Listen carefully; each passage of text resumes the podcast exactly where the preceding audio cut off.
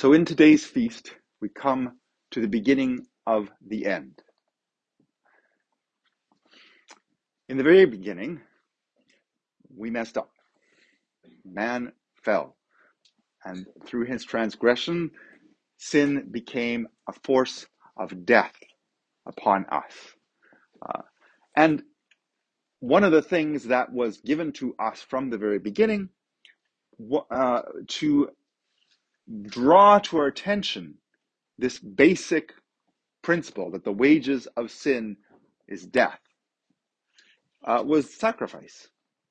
From the very beginning, uh, the children of Adam and Eve uh, sacrificed to God. And that tradition of sacrifice carried down through the uh, through the centuries, through the millennia, uh, down really to this point. This is at least the beginning of the end of that tradition of sacrifice.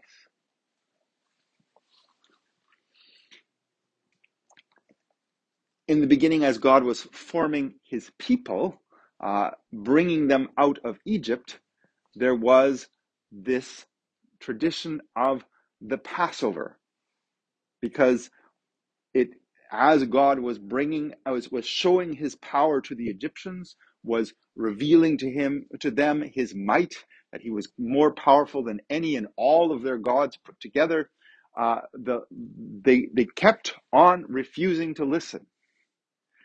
And finally, it came down to the last and the greatest uh, and the worst of the plagues that God poured out upon the Egyptians uh, the death of the firstborn and to his people to prepare them for this terrible deliverance, to, uh, to make them aware of exactly what was being asked of them, the, the devotion to him, the obedience to him, uh, that in, and that, that would constitute the children of Israel as a people, as God brought them out of the land through this great moment of death and deliverance, uh, he instituted the feast of the Passover.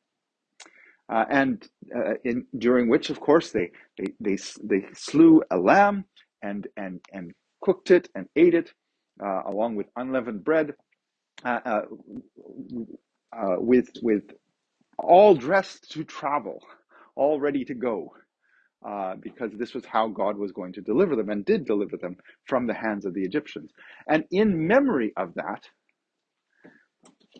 in memory of this, uh, what, what was required to deliver his people from the hands of the, of the Egyptians, the death of the firstborn, uh, God required also of all of the Israelites, all down through the centuries and the millennia since that event, he required of them that the firstborn son who opened the womb should be redeemed. There was a sacrifice required to redeem that firstborn and to remind the Israelites that this firstborn child was uh, given to them by God through this miracle of deliverance and and belonged ultimately to God. Uh, but that it could it was it was to be redeemed by the sacrifice of a lamb, or if they were too poor to have a lamb, then the sacrifice of two turtle doves. And it's at this moment that uh, the temple of God, which was instituted from the days of Solomon, which was there to manifest the presence of God permanently in the midst of his people. The site of sacrifice, the, uh, the, the glory and the splendor of God in the midst of his people. It's at this moment that the new and living sacrifice, the new and living Passover lamb, the new and living temple of God is brought by his parents into the midst of all these things that are ending. In the process of ending. It's the beginning of the end. Sacrifice didn't end for a while yet. But that's the feast. That's what we are celebrating here. God's provision for us of the ultimate sacrifice, that which we consume every Sunday as the bloodless sacrifice, that which is not simply the end of sacrifice, but the telos of sacrifice, the purpose of sacrifice. The end in the sense of this is the end to which everything is pointing. Because all of those sacrifices from the very beginning of time pointed ultimately to God's ultimate provision for us, the ultimate revelation of the wages of sin, the horrible death of the incarnate God on the cross for our salvation. To reveal to us the ultimate end, the ultimate uh, misery and destruction and death that is the result of our sin.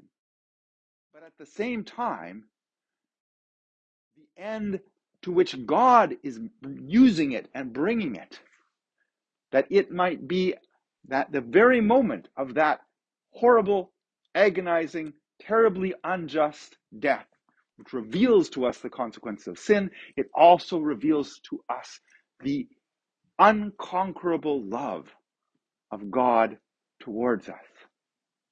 That He Himself sacrifices, offers Himself up as the sacrifice for our sins, for our healing, for our forgiveness. At the same moment, we have in the Christ child being redeemed a reminder of Christ as the Passover lamb. It is the death of Christ that is the ultimate end, the ultimate purpose, the ultimate telos of the Passover. It was he who ultimately was the firstborn who laid down his life so that we might be delivered, so that the power of God might be made manifest, so that we might be freed from slavery to sin and death. And as he is brought into the temple of God, this temple built in the tradition of the Temple of Solomon, he is brought in who is himself in his body the temple of the living God. His body is the temple.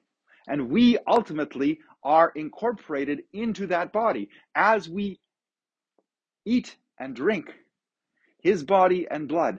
We are, we become what we eat. We are knit together in his love as the temple of the living God, as the body of Christ, replacing that old temple, which has been, has fulfilled its purpose and is now continued in us.